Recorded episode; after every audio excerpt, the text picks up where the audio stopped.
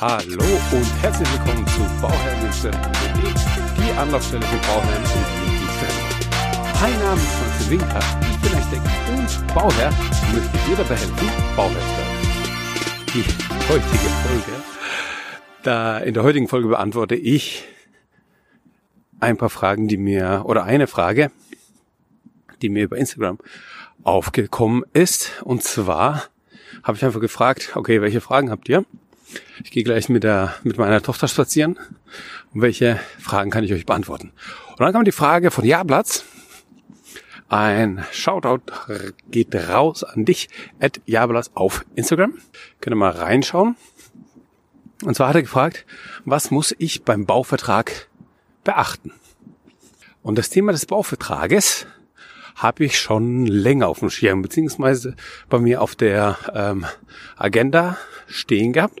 Und da habe ich gedacht, das trifft sich doch ganz gut. Dann nutze ich doch jetzt die Zeit und nehme da eine Folge auf. Wie schon in den letzten Folgen bin ich auch hier jetzt mit meiner Tochter unterwegs. Und ich habe gemerkt beim Schneiden der letzten Folgen, dass ich äh, ja relativ viel am Schnaufen bin, wenn ich so unterwegs bin. Es liegt einfach daran, dass, äh, ja, jetzt bellt auch ein Hund. Das liegt einfach daran, dass ich äh,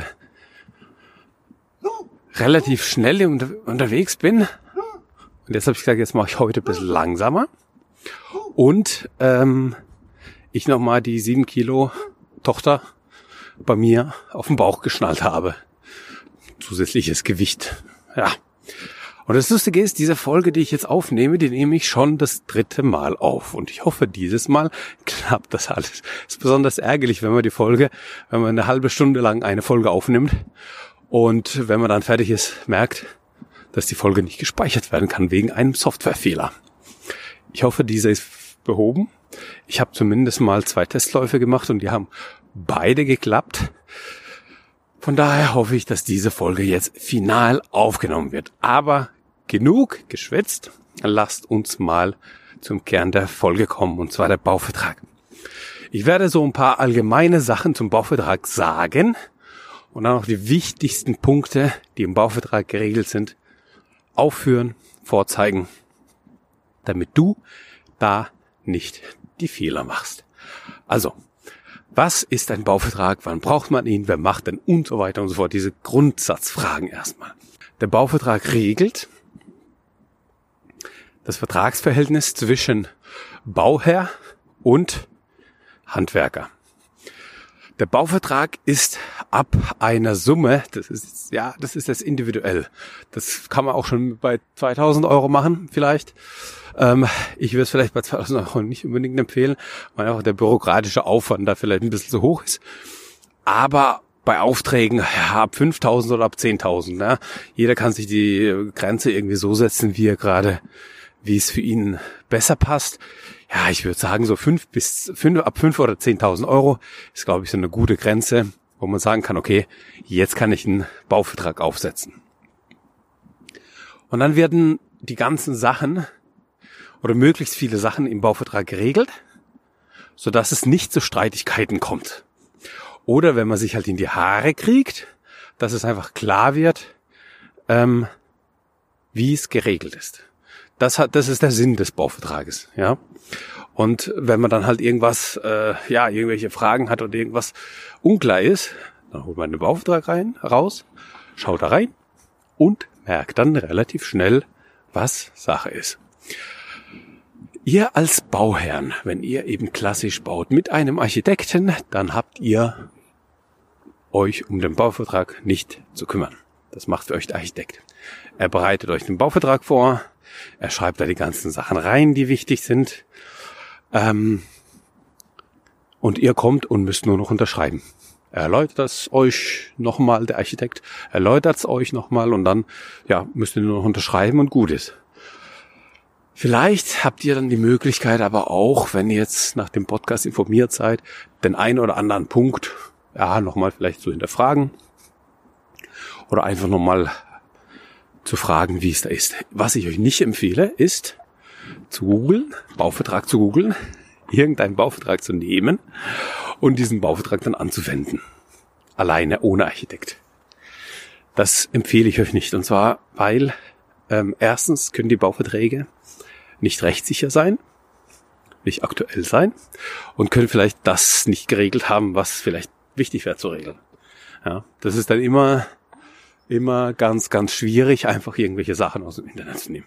Was ihr machen könnt, wenn ihr das aber wollt, ist einen Bauvertrag zu kaufen bei einem Verlag, der solche Bauverträge verkauft und dann seid ihr nämlich euch sicher, dass ihr dann auf jeden Fall einen rechtssicheren aktuellen Bauvertrag habt, den ihr auch nutzen könnt.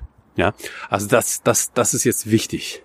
Ja, weil wenn ihr irgendwas habt aus dem Internet, dann, ach, ja, würde ich halt darauf nicht unbedingt vertrauen. Aber wie gesagt, in der Regel ist ja so, dass euer Architekt ein Bauvertragsmuster hat, welches er dann zum, ja, heranzieht und wo er dann dort die Sachen einträgt, die für euch relevant sind. Was sind die Sachen, die in den Bauvertrag reinkommen und was regelt der Bauvertrag? Also, im Bauvertrag ist erstmal geregelt, wer die Vertragspartner sind. Das heißt, Auftraggeber, Bauherr und Auftragnehmer, das ist dann die Handwerksfirma.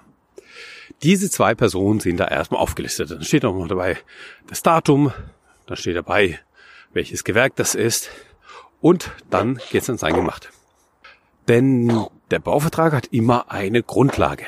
Diese Grundlage vom Bauvertrag, die muss auch im Bauvertrag auftauchen. Das heißt, der Bauvertrag ist auf Grundlage des Angebotes, da steht vielleicht die Angebotsnummer dabei und das Datum, oder einer Ausschreibung oder eines Leistungsverzeichnisses vom, steht dann das Datum dabei, damit es einfach klar ist und deutlich ist, was ist die Grundlage für diesen Bauvertrag. Und dann steht nochmal dabei die Auftragssumme. Und zwar brutto und netto. Damit einfach allen Beteiligten klar ist, wovon wir sprechen. Es gibt ja auch die Möglichkeit, dass du ein Angebot erstellt hast, aber dann hast du gewisse Leistungen rausgestrichen oder du hast Eventualpositionen drin und dann ähm, streichst du die raus oder hast die weggenommen oder irgendwie andere Sachen dazugenommen und dann muss auf jeden Fall dort dann die aktuelle Summe drin sein. Wenn du das Angebot stark angepasst hast, also stark verändert hast, dann lohnt sich auch ein neues Angebot anzufordern vom Bauunternehmen oder vom Handwerker, dass man sagt, okay, schreib mir bitte ein neues Angebot dazu, damit er einfach klar ist. Und dann wird dieses neue Angebot da eingetragen mit dem Datum und dann ist allen Beteiligten klar, wovon wir hier sprechen.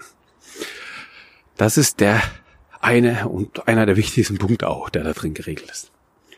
Zum anderen haben wir da drin stehen, wann die Ausführungszeit ist. Ja, das ist sowohl für dich als Bauherr wichtig, weil du nämlich wissen willst, wann wer auf der Baustelle ist, als auch für den Auftragnehmer sehr wichtig, weil der natürlich seine Ressourcen einplanen muss, also seine Manpower einplanen muss und wissen muss, okay, wann bin ich auf welcher Baustelle. Und wenn ich das richtig und gut mache, dann ähm, fügt der Architekt auch nochmal einen Terminplan dazu. Und dann steht im Bauvertrag da. Also die Bauverträge, das müsst ihr euch so vorstellen, das sind ja Muster, Vorlagen, wo man irgendwelche Sachen ankreuzt und dann die ja, Passagen, die man ausfüllen darf oder ausfüllen kann, die dann ausfüllt, ja, in der Regel. Das ist ja kein Vertrag, der von Grund auf immer neu geschrieben wird. So. Dann wird da drin stehen, ja, ähm, maßgebend für die Ausführung ist der Terminplan vom, dann kommt ein Datum hin, ja, das ist klar, auf welcher Grundlage hier dieser Bauvertrag geschlossen wurde. Und dann auch die Ausführungszeit. Und zwar entweder KW, aber ich würde es immer so benennen, dass ich immer sagen würde, okay, von bis. Und zwar Datum, ja, das Datum hinschreiben. Es kann natürlich sein, dass du pro Gewerk, pro Handwerker da auch vielleicht ein bisschen Puffer drin hast. Ja, du weißt, dass die Arbeit vielleicht ähm, zwei Wochen du für die Ausführung brauchst, dann gibst du denn immer eine Angabe von drei Wochen, damit er auch selbst besser einplanen kann und vielleicht ein bisschen besser schieben kann. Wann er, kommt er vielleicht zwei Tage später oder fängt er, fängt er pünktlich an, dafür hört er früher auf ähm, und so weiter. Das sind so die Fragen, die dann geklärt werden müssen und die dann auch wichtig sind. Ja, So, dann hast du das auch nochmal geklärt. Ähm, dann wissen wir, wann jemand auf der Baustelle ist Wir wissen, was die Baustelle uns kostet. Und dann müsste ich auch hingehen und sagen, was passiert jetzt, wenn die Ausführungszeit, die ich ja definiert habe, wenn die nicht eingehalten wird? Was passiert, ja, weil ich habe halt gewisse Fristen vielleicht, ich habe einen Auszugstermin, ich habe ähm, verschiedene andere Gewerke, vielleicht die davon abhängig sind, dass derjenige, der, mit dem ich jetzt einen Vertrag mache, dass der fertig wird. Und was passiert jetzt, wenn der Auftragnehmer jetzt nicht fertig wird? Ja. Und da kann ich im Bauvertrag regeln, dass ich eine Vertragsstrafe einführe. Und zwar für jeden Arbeitstag der schuldhaften Überschreitung es einfach ein Tausendstel, also darf man dann auch eintragen, welches Tausendstel das ist, von der Auftragssumme dann als Vertragsstrafe drinsteht. Ja. Das heißt, ähm, das ist für dich insofern relevant, dass du, also die maximale Höhe ist dann auch maximal fünf Prozent der Gesamtabrechnungssumme, aber du kannst einfach damit, mit diesem Tool, kannst du einfach, ja, hast einfach eine Druckmöglichkeit, wenn du das tatsächlich mit reinschreibst, dass du sagst, okay, für jeden Tag, der versäumt wird, für jeden Tag, der verstrichen wird, bekomme ich vom oder bekomme bekomme ich ähm, vom Auftrag einen Abschlag, weil ich natürlich dadurch eben einfach Probleme bekomme. So. Und dadurch hast du ein Druckmittel dem Handwerker gegenüber. Und in der Praxis, naja, dann ist es tatsächlich ja so, dass in der Praxis die ähm, Handwerker da ähm, ja einfach Mittel, Mittel und Wege finden, wie man das dann ähm, anders macht. Und zwar rechtlich sicher, dass man da irgendwelche Schuldzuweisungen hat, dem Bauherrn gegenüber, dem Architekten gegenüber, der anderen Handwerkern gegenüber, etc. etc.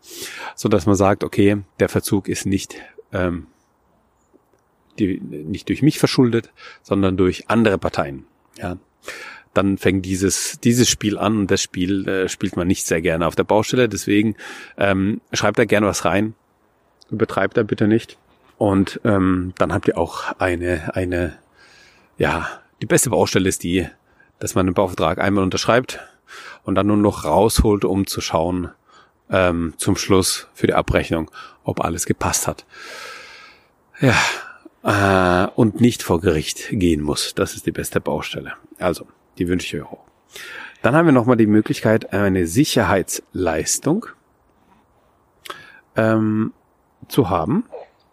Und zwar kann die sein als Einbehalt, also wir können einen Sicherheitseinbehalt haben von zum Beispiel fünf Prozent, dass wir sagen, okay, bis die Gewährleistung rum ist, behalte ich mir die fünf Prozent ein. Und wenn die Gewährleistungszeit, wenn der Gewährleistungszeitraum rum ist, dann zahle ich diese fünf Prozent aus. Das ist insofern wichtig für euch Bauherren zu wissen, weil ihr zum einen könnt ihr dadurch natürlich in der Bauphase fünf Prozent einsparen ähm, aber zum anderen müsst ihr natürlich äh, bedenken in der Finanzplanung, dass ihr diese fünf Prozent nach der ähm, Gewährleistungszeit von vier oder fünf Jahren, je nachdem, was ihr ausmacht, zurückzahlen müsst. Ja.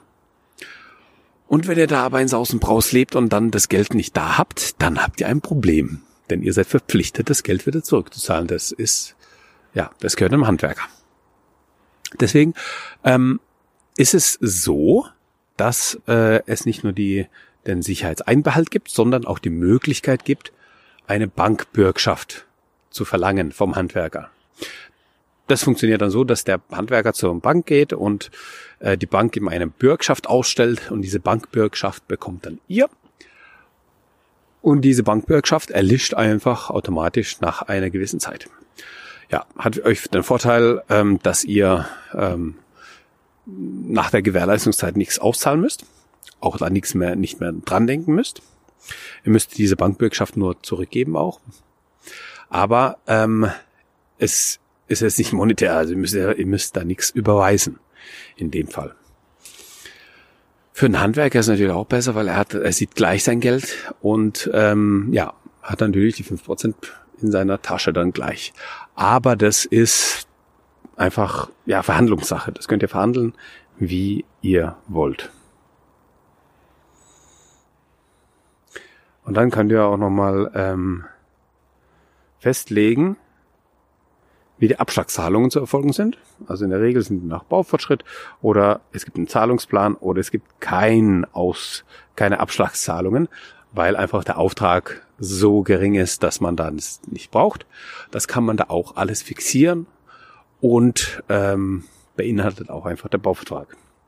So, und jetzt kommen wir zum, zum, zu der Verjährungsfrist. Die könnte nämlich entweder vier Jahre nach VOB oder fünf Jahre nach BGB haben. Es hört sich zwar schön an, fünf Jahre, also ein Jahr länger Gewährleistung zu haben, oh, ist doch gut. BGB, auch wenn im BGB das Bauvertragsrecht oder das Baurecht an sich angepasst wurde, geändert wurde, regelt es doch nicht so viel und nicht so präzise wie die VOB. Die VOB regelt einfach, die ist für die Bauleistung und regelt einfach viel mehr. Deswegen ist meine Empfehlung auch immer, auf die vier Jahre VOB zu gehen. Das ist, ähm, das seid ihr besser abgesichert, da ist alles klarer geregelt. Da gibt es weniger Streitigkeiten. So. Jetzt haben wir eigentlich so die, die, ja, die ganz wichtigen Sachen. Das ist nämlich diese Gewährleistungsgeschichte. Das ist der Sicherheitseinbehalt und die Vertragsstrafe. Das sind eigentlich die drei Punkte, die ihr oftmals, die man oftmals eigentlich gar nicht auf dem Schirm hat als Bauherr oder die man oftmals auch vergisst. Des Weiteren regelt der Bauvertrag aber auch nochmal, dass du ähm, ja, also was, was, wenn der, wenn der Handwerker auf der Baustelle ist, vor Ort ist, was findet er dann vor? Es gibt die Möglichkeit, dass man sagt, das ist der Standard. Ich finde, also im Einfamilienhausbau sowieso, ich finde vor Bauwasser und Baustrom. Und das wird vom Bauherrn zur Verfügung gestellt und zwar unentgeltlich. Das ist einfach da geregelt, das steht da einfach drin. Und damit habt ihr auch eine Sicherheit, dass ähm, ja auch alle Beteiligten wissen, worum es denn tatsächlich geht, wenn die da von der Baustelle sprechen. Dann haben wir einen weiteren Punkt, und zwar ist es die Freistellungsbescheinigung. Und die Freistellungsbescheinigung ist ja eine Kopie von der Freistellungsbescheinigung, die der Handwerker bekommt. Die bekommt er einmal im Jahr von dem Finanzamt. Und die schickt er euch der Rechnung bei oder legt er euch, legt er euch der Rechnung bei oder legt er dem Bauvertrag bei. Was ist die Freistellungsbescheinigung? Die Freistellungsbescheinigung kommt von Finanzamt und bescheinigt, dass dieser Handwerker seine Steuern zahlt. Jetzt ist es, also ich bin kein Steuerberater, aber ich finde das Thema echt sehr, sehr lustig irgendwie. Denn wenn der Handwerker seine Steuern nicht zahlen sollte und du keine Freistellungsbescheinigung bekommst, dann musst du einen Einbehalt machen in Höhe von der Steuer, die der Handwerker abführen muss und musst die als Bauherr für deinen Handwerker bei seinem Finanzamt abführen. Also komplizierter geht es nicht. Das, also, dass es sowas überhaupt gibt, finde ich echt krass. Aber das ist, zeigt einfach nochmal, ja, der, der Staat verdient immer mit. Ja, und selbst wenn der Handwerker keine Steuern zahlen sollte, dann kann das Finanzamt dich als Bauherrn dafür haftend machen haftbar machen, dass du dann da die Steuer nicht abgeführt hast. Du böse, böse Bauherr, wieso hast du nicht die Steuern vom Handwerk abgeführt? Und ich war mal auf einer Fortbildung oder auf einer Veranstaltung, wo ein äh, Steuerberater genau zu diesem Punkt ja Beispiele aufgeführt hat und so weiter und dann auch von einem äh, Mandanten von ihm ähm, erzählt hat, der ganz stolz ihm gesagt hat, er hat diesen Einbehalt gemacht weil er keine Bescheinigung behalten hat. Und ähm, ja, hat er ganz stolz gemacht. Und dann hat er gefragt, ja, aber hast du es auch an das Finanzamt gezahlt? Und hat gesagt, nö, wieso muss ich das? Also er hat einfach diese Steuer einbehalten und dann auch nicht ans Finanzamt gezahlt. Das ist auch nicht Sinn der Zweck der Sache. Aber solche Geschichten gibt es auch. Nee, finde ich einfach spannend. Aber ähm, für euch gilt es einfach zu merken, ihr als Bauherrn, ihr müsst einfach schauen, dass ihr eine ähm, Bescheinigung bekommt, eine, eine Freistellungsbescheinigung bekommt ähm, vom Handwerker und damit ist die Sache für euch gegessen. Und bekommt ihr keine, dann müsst ihr halt einfach darauf bestehen, dass ihr eine bekommt. Und wenn ihr keine bekommt, dann bekommt ihr keinen Auftrag. Ja, so einfach ist es. Ähm, Und dann müsst ihr diese Bescheinigung, wenn ihr gerade auch zwischen den Jahren arbeitet, müsst ihr die Bescheinigung im neuen Jahr auch natürlich neu anfordern. Die wird jährlich ausgestellt und bescheinigt eben, dass man da die Steuern zahlt. Also das muss man einfach noch mal ein bisschen beachten, ein bisschen im, auf dem Schirm haben. Und dann, äh, ja, dann ist es auch alles ähm, klar und gut. Man trifft sich vor Ort, der Architekt, der Bauleiter ähm, und der Bauherr. Wenn der Bauherr nicht da sein kann oder da sein will, dann kann er auch den Architekten bevollmächtigen, dass er das macht. Und dann wird bei der Auf Abnahme ähm, einfach festgehalten, welche Mängel es gibt. Denn ab der Abnahme ist es so, dass die Gewährleistungsansprüche anfangen zu laufen und dann nach VOB eben vier Jahre ab diesem Abnahmedatum das erfolgt. Wenn aber die Abnahme so schlecht war, dass es so viele Mängel gibt, dann brauchen wir für die Mängel wieder eine Abnahme, also eine Abnahme der Abnahme. Und ab da laufen dann Gewährleistungsansprüche. Also das ist nicht, nicht ganz ohne. Bei großen Baustellen hat man das einfach viel mehr, dass da irgendwie die Abnahme der Abnahme läuft. Bei Einfamilienhäusern, wo wir uns ja bewegen, haben wir dieses Problem in der Regel nicht. Ja, also da könnt ihr ruhig schlafen. Aber das kann man dann natürlich auch regeln. Zusätzlich kann man zum Beispiel auch festlegen, dass es einen Nachlass gibt. Ja, also ihr, ihr könnt da festschrei festschreiben, dass es einen Nachlass gibt in Höhe von drei Prozent, weil man sich jetzt, ja, weiß nicht wieso, weil ihr da einfach Lust drauf habt, weil der Handwerker jetzt Lust hat, mit euch drauf, äh, Lust hat, mit euch zu, zu bauen.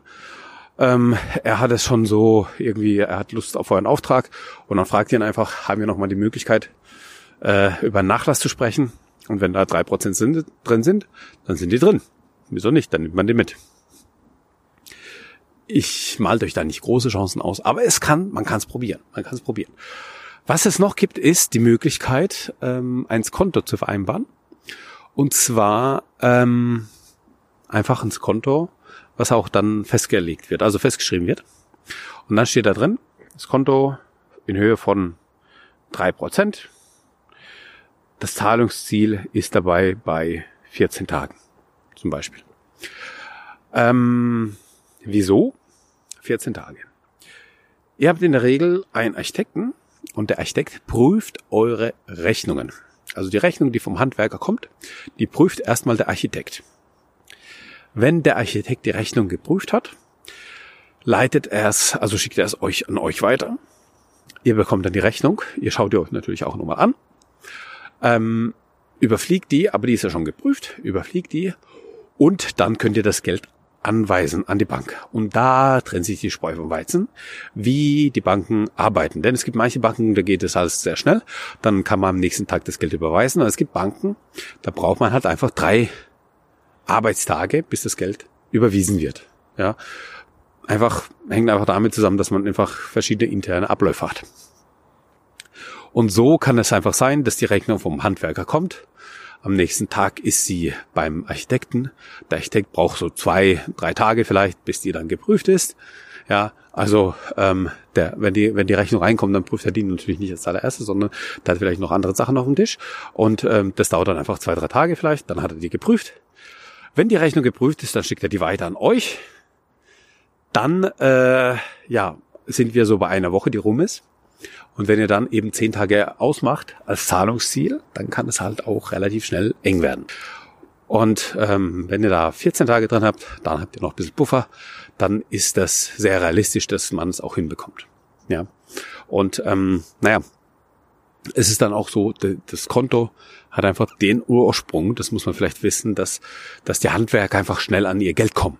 Ja, und das ist die Motivation für den Bauherrn, schnell seine Rechnung zu begleichen, damit der Handwerker eben liquide ist. Ja, denn Liquidität braucht jedes Unternehmen und so ähm, macht es natürlich einen Unterschied, ob ich das jetzt innerhalb von 14 Tagen oder innerhalb von äh, vier Wochen bekomme, die Rechnung. Und so ist es einfach ein Ansporn für den, für den Bauherrn, seine Rechnung pünktlich zu zahlen. Und äh, der, ja, der, der Handwerker freut sich darauf, dass er die Rechnung pünktlich bezahlt bekommt und der Bauherr freut sich darauf, dass er dann drei Prozent das Konto bekommt. Jetzt laufe ich hier im Wald und mir ähm, es rennen tatsächlich zwei Rentiere drei über den Weg und die laufen da jetzt weiter in den Wald rein. Cool. Äh, sehr schön. Äh, naja, okay, jetzt war ich ein bisschen abgelenkt, sorry. Also, der, wir, wir sind mal stehen geblieben. Ähm, beim Skonto, genau, die drei Prozent. Aber wenn man sich das überlegt, dass die drei Prozent ähm, über alle Gewerke vielleicht man das schafft, das so zu verhandeln, dass die über alle Gewerke hin, hingehen, dann hast du natürlich äh, ja, wir sprechen hier nicht von 50.000, ähm, auf die dann drei Prozent äh, abgezogen werden, sondern wir sprechen hier, wenn wir einen ganzen Umfang haben, von ja vielleicht 300, 350, vielleicht 400.000 Euro. Und davon drei Prozent ist es bares Geld. Das könnt ihr euch einsparen. Und das ist einfach viel wert. Sollte man sich nicht unbedingt entgehen lassen. Ja, das ähm, denke ich mal, ist nochmal ein, äh, zum Schluss nochmal so die wichtigen Punkte gewesen. Ähm, ich überlege gerade, ob ich diese Folge zusammenfassen soll. Denn ich glaube, ich kann die gar nicht zusammenfassen, weil wir, weil es so viele wichtige Punkte gibt, die wir auch besprochen haben, die ähm, ja drin sein müssen in dem Bauvertrag. Ich sage aber trotzdem noch mal, was da drin muss. Auf jeden Fall die Vertragsgrundlage. Also auf was beruht sich der Vertrag? Mit der Angabe in Netto Brutto ähm, Terminplan, Ausführungszeit. Ähm, dann haben wir denn, dann haben wir darüber gesprochen, dass es eine Vertragsstrafe geben kann. Wir haben darüber gesprochen, dass es eine Bürgschaft oder also eine Bankbürgschaft oder eine ähm, einen Sicherheitseinbehalt geben kann. Wir haben darüber gesprochen, dass die ja der die Bürgschaft oder die oder die der Einbehalt nach der Verjährungsfrist ausgezahlt werden muss. Und die Verjährungsfrist nach VOB vier Jahre ist, nach BGB fünf Jahre ist und die einfach auch festgelegt werden muss. Dann ähm, gibt es nochmal Abschlag, Abschlagszahlungen, ähm, dass man darüber was äh, ja hat. Die Regelung von Baustrom und Bauwasser und auch ein wichtiges Thema eben die Freistellungsbescheinigung vom Finanzamt. So, und dann auch eben diese Sachen, die dann zusätzlich geregelt werden können. Das heißt eine förmliche Abnahme, eine, ein Nachlass, oder das Skonto, mit dem ihr bares Geld sparen könnt. So, das war die Folge ähm, auf eine Frage von Instagram, wie gesagt, von Jablatz. Ähm, wenn du eine Frage hast, dann du verschiedene Möglichkeiten, mit mir in Kontakt zu kommen und mir zu schreiben. Entweder an info@bauherr-werden.de zu schreiben oder an oder, oder bei Instagram, at Bauherr werden, also at Bauherr unterstrich werden. Und dann mir einfach eine Nachricht schreiben. Das erreicht mich auch. Oder, oder, oder über Facebook oder über, ja, das sind so die gängigsten Sachen, wie man mit mir Kontakt aufnehmen kann. Einfach mal was reinschreiben und dann, äh, ja, werde ich, ich, ich, also alle Fragen kommen an. Alle Fragen kommen an. Ich habe nicht immer die Zeit, allen zu beantworten, ähm, die Fragen direkt. Aber ich, ähm, was ich immer mache, ich notiere mir alle Fragen. Ich habe eine Datei, da sind alle Fragen drin. ja, und wenn ich merke, dass, ähm, wie es gerade jetzt war beim Bauvertrag, dass die Frage einfach vermehrt kommt, dann nehme ich eine Podcast-Folge dazu auf. Genau. Und ja, dann wünsche ich dir nur das aller, allerbeste bei deinem Projekt Eigenheim. Nicht zu vergessen, den Podcast zu abonnieren oder eine 5-Stern-Rezension zu geben und wünsche dir das aller, allerbeste bei dem Projekt Eigenheim und immer dran denken, um Bauherr zu werden, schau rein bei Bauherr-Werden. Ciao, dein Max.